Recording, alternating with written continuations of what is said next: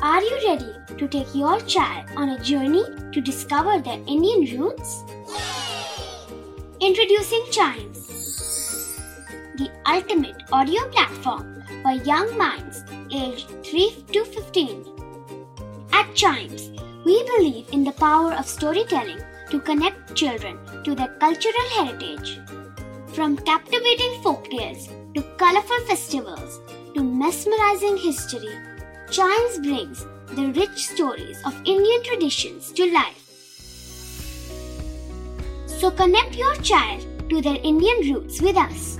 Download the app today and start the journey.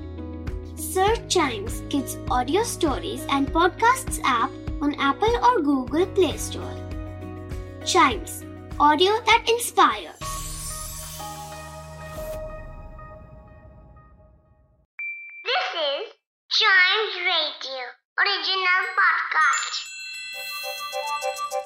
हर दिन की एक कहानी होती है।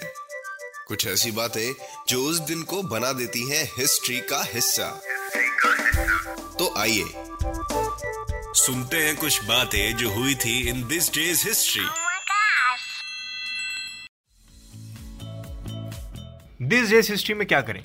भाई दिस डेज़ हिस्ट्री में हिस्ट्री बताओ यार कम ऑन बढ़ते हैं 1611 में. आई I मीन mean, बढ़ते ही नहीं पीछे जाते हैं. 1611 आज के दिन क्या हुआ था इस सन में? आज के दिन Pontifical Royal University of Saint Thomas की स्टेब्लिशमेंट हुई थी. The Catholic University of Philippines and the largest Catholic university in the world Pontifical University या फिर Pontifical Royal University of Saint Thomas या फिर कैथलिक यूनिवर्सिटी ऑफ़ फिलीपींस या फिर उससे भी simple University of Saint Thomas UST के नाम से जाने जाने वाली चीज़, ये एक प्राइवेट कैथलिक यूनिवर्सिटी है, जो कि मनीला फिलीपींस में है। 28 ऑफ़ अप्रैल 1611 को इसकी फाउंडेशन हुई थी by Spanish friar Miguel de Benavides बढ़ते हैं आगे। 1869 में 1869 में आज ही के दिन चाइनीज़ और आयरिश लेबरर्स ने एक रिकॉर्ड काइंड ऑफ़ कुछ बना दिया था जो आज तक कोई नहीं तोड़ पाया है। क्या रिकॉर्ड था वो? भाई सेंट्रल पैसिफिक रेल रोड के लिए वो सारे लेबरर्स काम कर रहे थे, ठीक है? और आपकी इंफॉर्मेशन के लिए बता दूँ it was the first transcontinental railroad और जादू क्या किया? रिकॉर्ड क्या बना? इन्होंने एक ही दिन में 1869 में आज ही के दिन उन्होंने एक दिन में 10 माइल्स का ट्रैक बिछा दिया। पटरियाँ बिछा दी 10 माइल्स की। और यही रिकॉर्ड है और आज तक इस रिकॉर्ड को कोई ब्रेक नहीं कर पाया। Yes a feat which has never been matched yes so हर कोई रिकॉर्ड क्रिएट कर सकता है अगर वो अपने काम में परफेक्ट हो। इसलिए कहते हैं कि कोई भी काम करो, अच्छे से करो, वरना मत करो। बढ़ते हैं आगे 1910 में। फ्रेंचमैन लुई पॉलन ये भी एक रिकॉर्ड इन्होंने बना दिया था। 1910 में लंदन मैनचेस्टर एयर रेस हुई थी एक। Yes the first long distance aeroplane race in the England जी, बिल्कुल सही कह रहे हैं आप। एरोप्लेन रेस भी एग्जिस्ट करती हैं। और जिस एयर रेस की बात मैं अभी कर रहा हूँ, the first long distance aeroplane race, जो कि इंग्लैंड में हुई थी, उसको लुई पॉलन ने जीत लिया था। सबसे पहली ही रेस को जीत लिया उन्होंने। इनका पूरा नाम था Isidore Auguste Marie Louis Paulhan, जिनको लुई पॉलन शॉर्ट में जाना जाता था। And he was a pioneering French aviator और इनको इसी मतलब डेली मेल एविएशन प्राइज के लिए ही जाना जाता है for the first flight between London and Manchester in 1910 जिसकी बात हम अभी कर रहे हैं। बढ़ते हैं आगे 1973 में।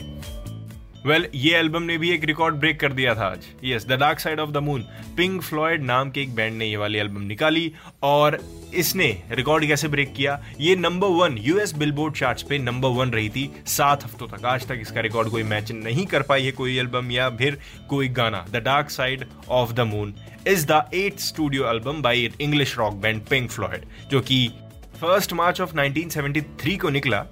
और 1973 के 28 ऑफ़ मार्च को ऐसा हिट हुआ, ऐसा हिट हुआ, इनको निकालने वाले थे एबे रोड स्टूडियोज जिन्होंने इसको रिकॉर्ड किया था और रिलीज़ किया था। और पिंक फ्लॉइड के बारे में आपको थोड़ा सा बता देता हूँ। वैसे आपको ये चीज़ आपके पेरेंट्स बहुत अच्छे से समझा पाएँगे, लेकिन आपको मैं शॉर्ट समरी दे देता हूँ। ये एक इंग्लिश रॉक बैंड हुआ करता था लंदन में 1965 में। और बहुत ही अच्छी फ़ैन फॉलोइंग थी इनकी। इनको इनकी कंपोजिशंस के लिए जाना जाता था सोनिक एक्सपेरिमेंटेशंस के लिए जाना जाता था फिलोसफिकल लिरिक्स के लिए जाना जाता था। और इनके लाइव शोज़ तो अमेजिंग हुआ करते थे, क्योंकि उस टाइम के सारे ही लाइव शोज़ जो बैंड हुआ करते थे, उनके सारे लाइव शोज़ इतने ज़्यादा अमेजिंग हुआ करते थे। उसका एक रीज़न ये था कि लाइव शोज़ एक ही जगह होने और सारी जनता, पूरी दुनिया से लोग उसी एक जगह जाते थे तो इसलिए इतनी भीड़ होती थी लाइव शोज़ में।